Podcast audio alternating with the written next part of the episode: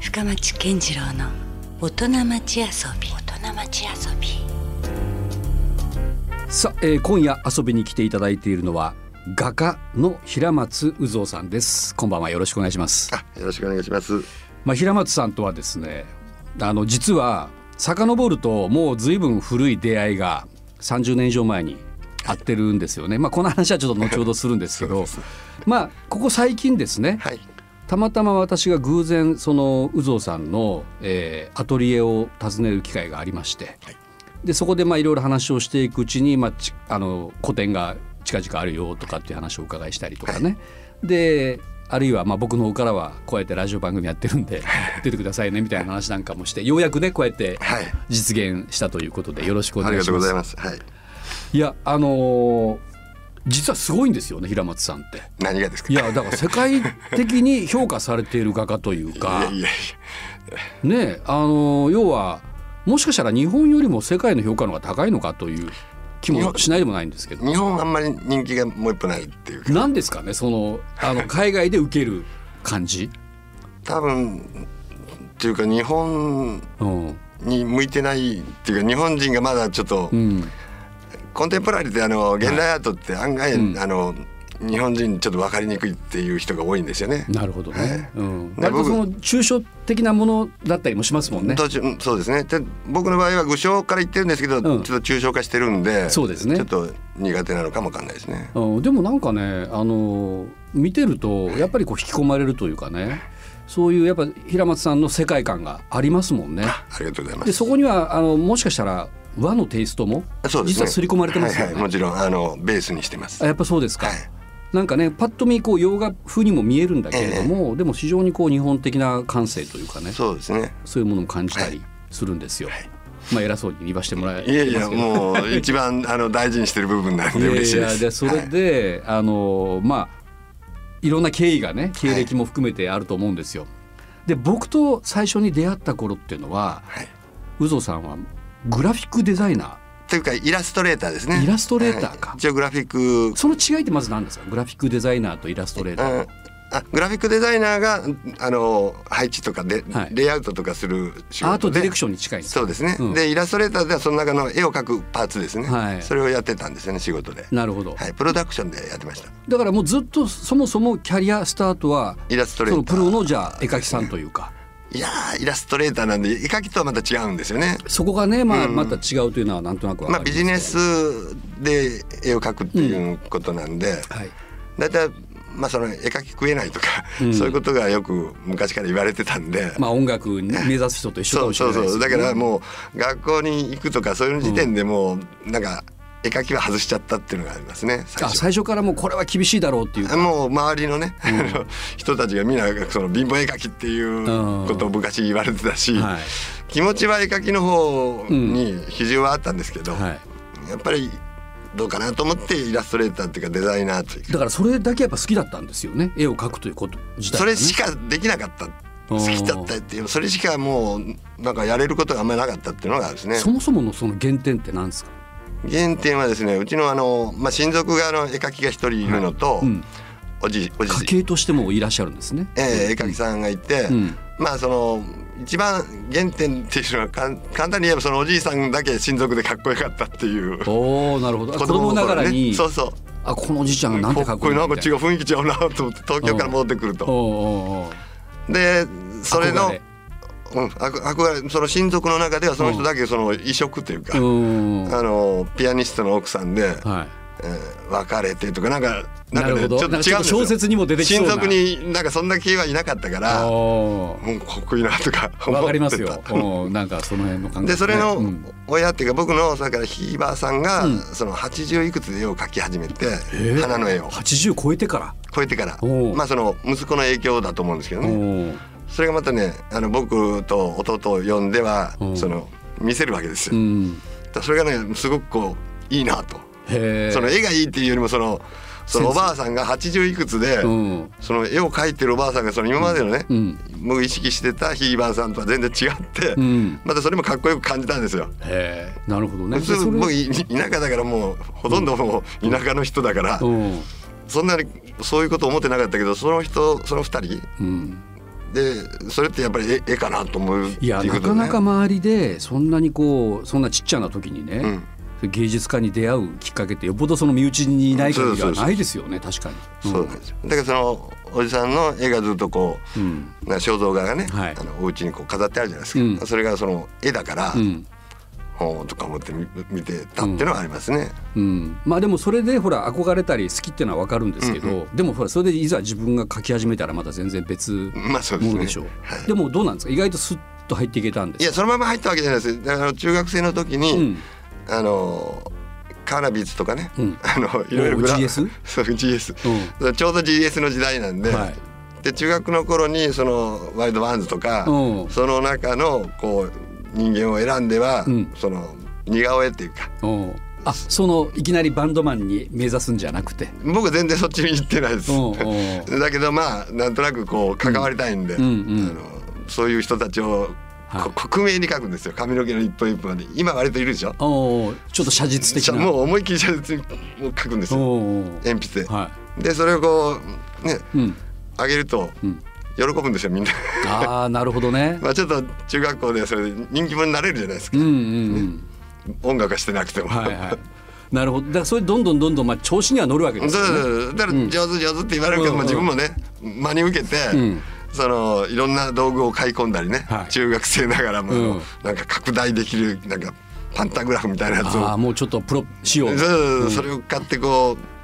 うどんどんその量産できるように、 おやーってたってへえじゃあもう言ったら中学生の頃にはすでにもう将来の何かいやその時はそんなことは考えてないですよ、そうんそうは考えてないけど、うんまあそのその期間ちょっと人気者になるための方法というか、うんはうんじゃあ本当のところで具体的にんそれをもうイラストレーターを目指したというかそういうのっていつだったえーだからおじさん別のおじさんですけど絵描きとは別ですけど、そのデザイナーとか、うんあイラストレーションっていう世界があるよっていうのを教えてくれた親族がいて、うんで僕は中学校から高校に入る時に、んそういう、まあ、デザイン系の学校を紹介されたっていうあ経緯がーあそうりまかすね。そうはい専門の学校がありますよねはい、そういうもうその大学とかそっち側に行かないで、うんそのデザイン系に行くっていうことをその時に決めて、うんなんとなく絵描きは無理だから、うんデザイナー ってまあ安易にねそこで本格的なじゃあ勉強を始めたんですねいやそれがねまあそれ工業高校なんで工業デザインがベースどっちかっていうと、ああなるほどだからちプょロっとダ違っクたト的なそ方うでですすかそうでねすむしろでそれどうされたんですかその後はその後だから就職を京都にそのままなるほどねはいでそれもだからイラストレーターとしての採用なんでいすやいやそれはグラフィックデザインですねあそっちはグラフィックはデいザイグンラフィックデザインだけど、ん思ってたのとはちょっと違いましたけどね、んなんかあの流通のはいあのチラシってあるじゃないですか、うんいろんなだとかはいあれをデザインするんですよあ割とじゃあそのなんだろう植物的なというかまああんもまうりも面う白もくうないもう作業みたいなあこうして写真切ったりして、ーいかにも仕事ですよね、それはそれでこんな手をこうして切ったりしなが らおうおうおう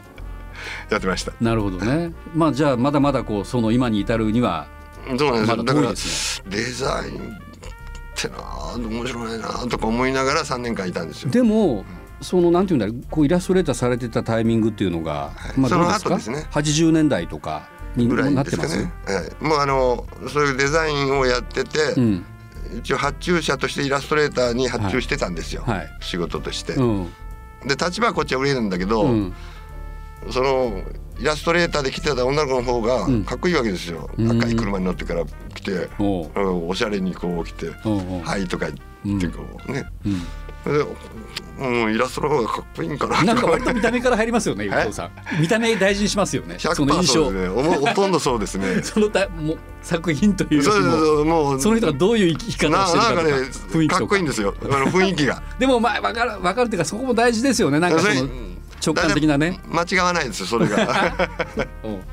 なるほど。うん、だからそれで結局イラスト方向うんにちょっと、や行こうと思ってそこを会社はもう辞めてやったっていうのがですねあ、そうなんですか。はいでそれで独立されたんですかじゃあイラストレーターとして。えもうイラストレーターになりたいから、うんうん会社辞めて、んあのと思ったんだけど、んまあ即入れないから、ん僕その見せるもんなんもないそデうかデザイナーで代表作がねうんまだチラシしか作ってなかったから、うんうんそれを作る期間を、ん作ろうと思ってうん1年間その仕事しないであの雑誌の熊編に住んでたんですよ、はい会社辞めてう、んでその間にこういろいろ書き溜めてうんうんうんで一応見せられるもの作って一応会社に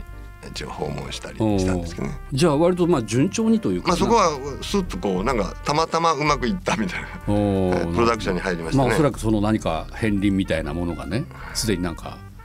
見え隠れしてたんでしょうね今考えると恥ずかしい絵ですけどねそうですか、はいおーどうですかじゃあ僕と出会ったのはまだそのまだまだ後ですあとはあとははいではいすか、うん、でそれからじゃあしばらくはイラストレーターの仕事が続くんです、ね、プロダクションでずっとやってたんで7年ぐらいはやってましたあねそんな7年間も、はいはいだとしたらもうそれはそれでもう一生の仕事になる人もいるわけですもんねいやもうそのつもりでしたもんね僕もあそうですか、はいはい絵描きになるっていう発想はその頃はなかったから、うん、一応もうイラストレーターでまあなんとなくかっこいいじゃないですかなんかいやしかも絵描きよりいや名前がいやわかんないですけどその時代がなんて言うんだろうこうバブルだしそうそうそうそう景気もいいじゃないですか景気良かったですだからそのイラストレーターも脚光を浴びている時代でそうもあそうそうそうコピいましーたラよイターイラストレーターの時代そうそうがありましたからねおうおうだまからさにだからそ気持のちよど真くん中にいたんですかど真ん中ですね気持ちよくイラストレーターやってましたよねおうじゃあまさにそのほら平松さんが他の人に対して憧れたように自分がそのもう対象になったわけですよまあその当時はローカルではですね、まあまあまあまあかけてましたよねモテたりしたんですかやっぱり いやモテはしないですけどねイラストレーターという肩書きもあって。いやいや全然モテないですよあのライブをそれで、あのやってて、うそれなりに面白がってくれたっていうのはあるんですよん、ライブっていうのはライブペインティングをあペインティングでえイベントされたりも実す際るあのそうねあのえっと展覧会を企画した時に、三浦吉十なんかと一緒に三や浦って喜重さんね懐かしい名前ですよそうなんですよもう亡くなりになられてしまいましたけどそうなんですよ、う30ぐらいの時もうちょっと前から彼のことは知ってたんですけど、はちょうどその頃からあのライブペインティングを2人で始めてあー三浦さんとせあのコンビで動いてたんですねえだんだんその面白いお互い面白いねっていうことになってどういう二人でペインティングしてたんですかライブペインティング最初は最初はだからお互いにこうぶっつけでやってたんですけど、だんだんその三浦さんが面白いことをやる んで。その面白いことっていうのはこう喋りながらとかそういうことですか書きながらですよ書きながらそれで終わった後もなんか芸をやるんですよ、えどんな芸なんですか三浦さんの芸っていやいっぱいありすぎてこう喋れないぐらいですねあーもうもうあれも言いたいこれも言いたいってなってしまうからそのなんか漫談というよりはそのコントみたいなコントみたいなだから用水になってみたりっていうか有名ですけどね知ってるでしょうんうんうん いやもうもう用水なんですよいやいやもうキャラクターがもうとにかくなんか陽気で明るいないんか、やね、もう最高だったですね、うんそんな人でした天才だと思いますねうんうんで僕その時は僕も面白いと思ってたから、んあの自分のこと対抗してたんですか三浦さんにじゃあ対抗っていうかなんか、んまあ、ね一緒にやりたいねって、うんうん一緒に面白くしたいねあそういう時代があったんですねなんありかましねたねあんまりこうアーティストであんまりこうライブっていうのとつながってる人ってそんなにそうですねいだなかくならかったですか僕らはだから早いですよね早いと思う40年近く前からライブしてま すからすごいすごい、うん、へもう1,000回ぐらいやってるからペインティング自体がねえ、うん、三浦さんとやってた期間いうのはちょっとですけどね、うんあの松吉平松の松と、はい吉中の吉あで松吉はでいユニットが そうです名前まであって、それでお客さん入れていろんな店でやりましたね、へえまあそれ結構やっぱ長かったのは長かったんですイラストレーターとしてのね職歴そうですね10年以上やってますよね、うん、どこで天気が訪れるんですかまたそこでやっぱり絵描きになりたい感じが あのずっとあったんですかなんとなくあるんですよでやってて、うんやっぱり受注でやるから、うんあのあこういう感じの方がいいんだろうなとかう、ーんあまりにそのそれを毎回ちゃんとあの考えすぎ て忖度するという忖度することが多くて、うんそれがきつかったようなそれがもうどんどんストレスにな僕っていったとしては向いてなかったっていうかそういうことがですね、うん、あー忖度してしまうタイプなんですよ割と。ああもう別に言われたわけじゃなうんなくてもなんかいろいろ考えてしまって、うんうんああしようかこうしようかってなってそれはねなんか別に間違えてないという間か違いないですだけどねプロフェッショナルって考えればもうんうそうだと思うんでうすよ、んだけどそれがこう自分のと体質というか、い資質には向いてなかったかなとうんなるほどねそうですよねそれ結構気づくのに時間かかりましたねじゃあ じわ じわと傷んできてうんうんでちょっともうじゃあやめようっていうかそう思い切急るタイミングが急にじゃいないんですよもうよしと思って、うんあのそれ移行するプロプランを一応考えてですねおーなるほどじわじわーっと意外と計画性ちゃんとあるんですそこはねあるけど、うん割とスパンが長すぎるぐらい長いんですよ10年20年かけますから あ割と慎重派といえば慎重派なんですそうなんですよだって食えないっていうのがまず頭の中あるからそっかである日いきなりねね画家になると言ってもね そうなんですよそこで本当に生計が立つのかっていうの絶対はあ無理りだますもんね。と思ってたから、一応食えながら、んでも絵もやってみたいな時間が長かったですねえでも今どうなんですか今もうそのイラストレーターの仕事はされてるんですか今は要はそのまんまき綺麗になくなりましたね、まあフェードアウトしたんですかはそっいち綺は麗になくなりましたねあじゃあもうむしろここでちゃんともう画家という肩書うきんで、だからなくなっちゃったからい絵描きの分しか見えてない状態にはなってますけど、うんウ壁画がうんずっとやってるんですよね、ォールペなインんトとなくあそうです、うん壁壁あのマンションの、はこっちエンクレストさんっていうところのマンションずっと描かせていっだぱいありますすよねインクレストさんってそうなんですよこ100ぐらい描いてます あじゃあそこのいわゆるエントランスというかそうですそれがちょロっビとグラフィックな感じを残した仕事っていうふうには思いまあすそうよかね一応クライアントがいいてて割とこう発注が環来るわけですね境を気にしながら、うんあんまりねうん僕がこう今こう黒い絵が描きたいっつったって、うん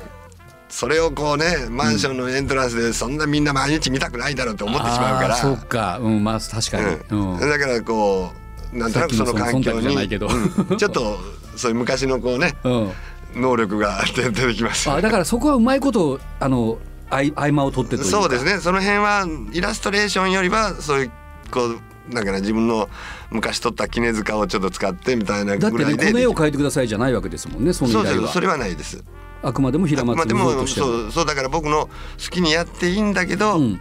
なんとなくこう明るい感じで。うん、まあそのやっぱりマンションの1階にふさわしいというそかうそうそそれをうそ意識しながらっていうんうそのぐらいの忖度はうんいやいちゃやんとやって全ます然それはそれでなんかね画家の生活なのかなとは思いますけどね。いやでもねあれが良かったなっていうのは、うん結局100号って言うんですけど2メートル近くのねまあまあ大きいですね。大きいサイズをどんどんかけるんですよ。おおなるほどだ。から日本人なかなかそれそれができないんですよ。そっか。だからこうどうしても小さいのがさ多スいトのロが多いークですにね。な慣れてしまうそのというかライフスタイルにも合ってるんでしょうけど、そっちの。だけど僕割とね2メートル近い作品を描くのがうん割と感覚的に普通になっちゃってるのがあるんですよ。おおなるほどで。これいいち経験ことれして。ちっちゃい。いんですよ。うんうん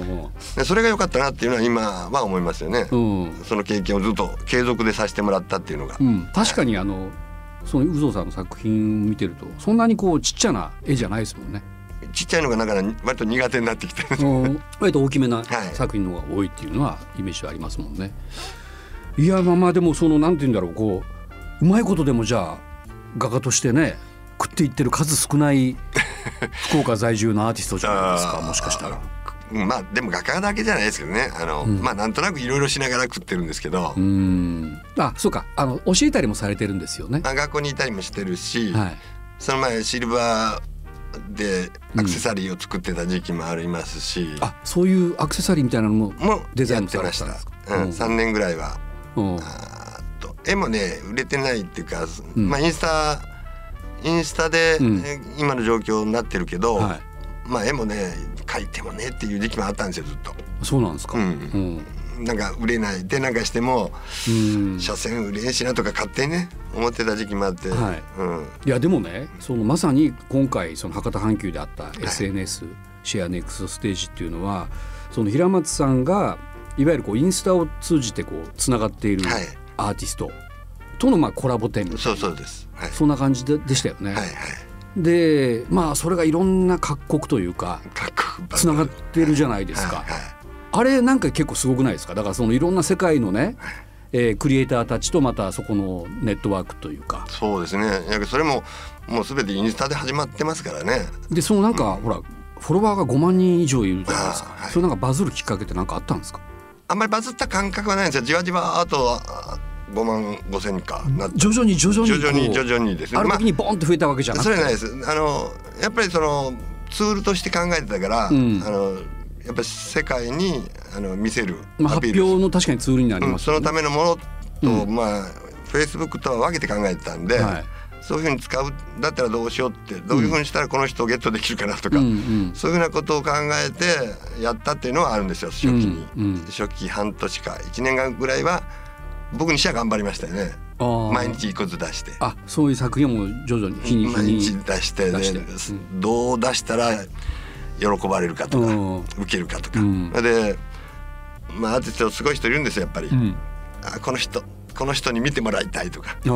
ね、この人ゲットしたいとかやっぱりそっちがもう原動力あえですそよんね。なピンポイントでこう見てもらいに行けたりするんですか自分いのやだから作そ品の人に見てもらうためにはフォロワーも増えなダメなんですうよ、んうんだからほなんかねフォロワーも増やさなくちゃっていう気持ちが、うんあの最初のうちにうんあってう、んでその人ゲットするまで頑張るみたいな、うんそういうなんかでも感覚的には平松さんすごい若いですよね。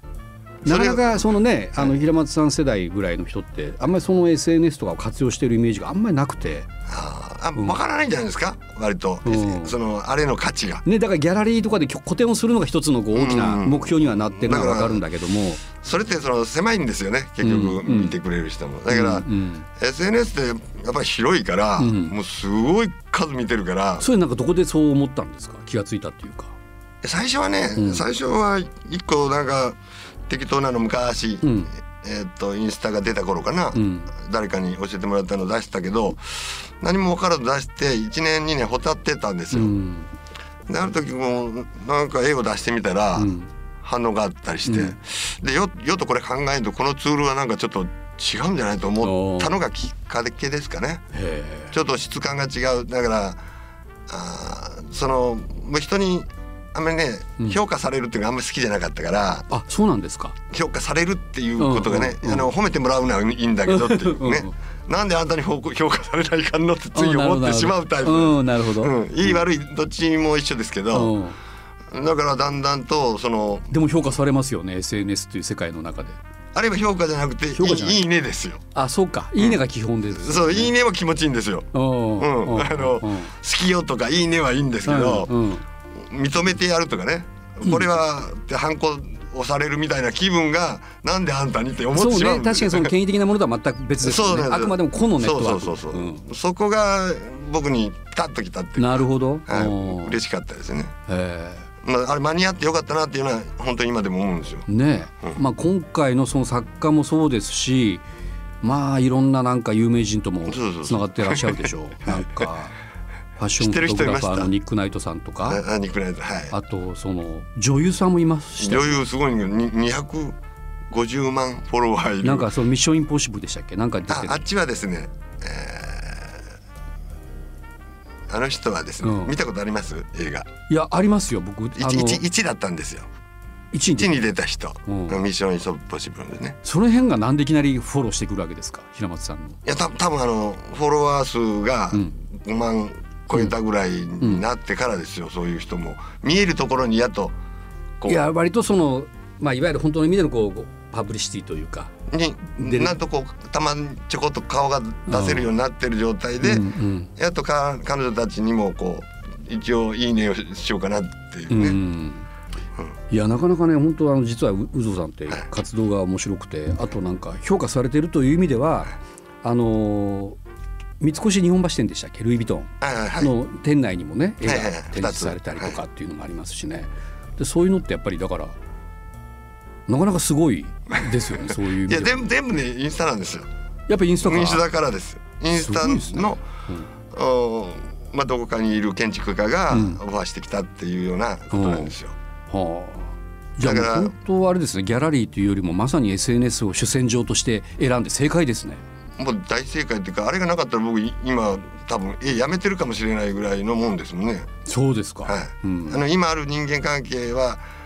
100%に近いんじゃないかな。あの仕事関係。ほぼほぼ SNS からは仕ほぼ事がほ生まぼれるその流れですね。うん要はあのギャラリーなんかが、うんあー声かけてくれたのもその前に SNS で僕を見つけてくれた女の人が、うんそのギャラリーを紹介してくれたうとんいうふうなつながりですもんね。うんどうでしょうなんかあの平松さんのなりのこだわりってあるんですかこうそういう仕事をやる上において。あそうですね僕僕のまあやることだから、もう僕の質感で僕がやりたいことをやりたいっていうだけですけどね。うんうん先ほどそのまあイラストレーターとその画家っていうのははい本当になんか似て非なるというか、はいはいあの誰かに頼まれて受ける仕事ではない、自分の中からは発露するというかそうねですねそういうところじゃないですか、はいでもそれってなんかねそのものを作るとこう考えた時にあの意外と難しかったりしませんあの本当は自由がいいに決まってるんですよ、はい何もこう規制がなくてね、はいはいあの自分の思い通りのものを作るっていうのが一番ピュアそうですねに描けるとは思うんだけれども、はいはいあそれのね、うんあのそれの核がない場合が難しいですよね、僕あんまり自分ではないと思ってるんですよ、うんその何かを誰かに伝えたいとか、うん。そういう気分は割と薄いんですよねあ、それはもともと薄いんですか。薄い気がしてますよね今でもだからなんなんだろうなとは思うんですうよ、んうんあの僕みたいなそうんの表現して誰かに訴えたいとか伝えたいとうか、ん。そういう人間が絵描き絵描いていていいのかなとか思ったりしたそれがモチベーションではないわけですね。だからね。ないですねなんかを伝えたいから絵を描くんだ。もう全然ないですね、うんだからそれでも、まあ、今まで続いちゃってるから、うん何かあるんだろうとは思うんですよい。や絶対そうでしょう、うんだからそのなんて言うんですよちょあのいわゆるこうむしろいろんなこう規制があってそこで最大限表現するのも楽しくないですか本当はね。だからイラストはイラストで楽しかったんでねすよ。あの本当はもういろいろこうできない、あれはしやっちゃいけないとかいろいろある中でかいくぐってそうそう自分なりのこう世界観をねそれねやっぱりやっつけた感がありますよね。まあねやっつけたそっちの方がう感んいい意味でのやっつけた感そうそがうそうそうありますようんね。だから今みたいに、まあ、なんなんでもいい自分の作品だったら何でもいいって状態じゃないですか、展覧会用ってなると。そしたらぼやんとなってそうむしろそっちの方がね、意外と難しかったりするんだろうなと何思うんをですよ。なん今回何しようかなとか思うんですよね。うんうんだけど今はあのお花を僕描いてるでしょ。はい花が多いですね、うん作品が。だから要はそれが縛りになるから、ん気持ちの上では、うんなる花ほどがか花が好きで花を描いてるわけじゃないんで、うんうん、あそうなんですかそうなんですよ花が別にあ花は嫌いじゃないですよおうおう好きだけどあの、ね、お花のこうこう存在してる感じは好きなんですようんうん、存在の仕方っていうはい、か、存在の仕方。うんうん 猫みたいでしょ、うんなんかあーね,、まあね一方的っていうか勝手に華やかに勝手その勝手が好きなんですよあいつらのああ、わかるわかる。うん、なるほど。ねもだからまあ花は好きっていうのはあったけど う、うん、お花が美しくて好きとか言うんじゃないから、はい、でもその形借りる色借りるっていうことで、んあの割と気楽にうんできるんですよ、んなんか何紹介っていうよりも花ベース花から入ってうん絵にするみたいなことだけでやだれば、から自分の中の一応縛りとしては一応話そうすなんでテーすマがあるから。だから色なんかも自分でこうコーディネートしたりすると、うんうんなんで僕は赤を使うんだろう、いいのかなこんなんなんかわざとらしいよなとか思ってしまうのが、うん花は赤だこれ赤だからって、うん、使えるじゃないですか。そっか。うんそしたらこうだって赤い花だもんつってうん赤がうん濡れるっていうね安心感があるんですよ。ああ、面白い。そのなんかきっかけっていうのがね。そうなんですだからもう固有色のものしか大体あの文章でも書かないです。ああ、なるほどね。でもやっぱり宇蔵さん独特なこう世界がそこに現れてそるうとですいねう。いか。やねフェチっていうかあの質感とか、うんそういうもののフェチはすごいんですよ。うん。だからこう表面のね感じとかあだからそのなんか具象を抽象化してるからええ余計なんかそこのなんか繊細さえそうそうそうみたいなものが見えてきますね。そこがね好きなんですね。なるほどねお肌お肌感とか、うん、いそういやうのが。なんか何やろうなこ の独特ななんかねそこにこう自然とある感じ。あ嬉しいです。ねなんはかいそうなんですよ。なんかそのあんまりこうドーンとこう主張してくるものではないんだけどもなぜかこう空間として気持ちよく感じれるという僕かのね、理想通りですね。それは本当ですか。僕その通り過ぎすがりにね、うんなんかこう金木犀の香りがしたような感じの絵になりたいそれに近い。うん、そういう感じになりたいんですよ。でこうこうやって見てね、うん。ほうこれは何を描いているんだろうっていうんじゃなくうて、んうなんかんうん。なんかこう溶け込むようにしてそこにあるんだけど、んあんまり気がつかんであれなんかあったみたいなあいやもうまさにそこになってますよ。なんですかうん嬉しい。やいやそんな感じがすごくしますね。まあ、つい先日ね博多阪急の作品展も終わったばかりなので、直近のイベントはないんだけれども、実はその時のイベントの様子がバーチャルで体験できるようなサービスもあるらしいですはいね。はこれは、えーまあ、ウェブ上で EC モール、いはいアートシーンズはいというですねアート系のサイトの中で、えー先日のえー SNS シェアネクストステージだったりとか、アートフェアアジア福岡はいの様子が要はのどうなんですかバーチャルでそこの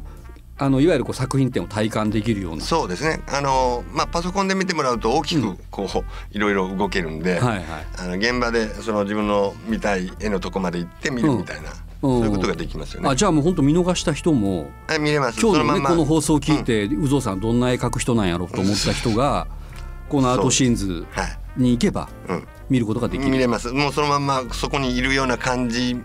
そのまんまの空間です。なるほどね。はい。でなん中をだった歩くら感じでそこでもその作品購入とかもできるようなああそうですサイねトなんです。 AC あのモールなんでおー売ってますね。なるほど、はい。じゃあぜひですね、はいあのもしそこで宇蔵さんの絵が気になった方は、はいチェックするなり購入するなりはいしていただけるとといういやいやことです他ねの方のやつもあだからお父さんの作品だけじゃもちろんなくて いろんな方のね海外からすごいのが来てますんでいすいませんなんか気を使わせてし まって逆に。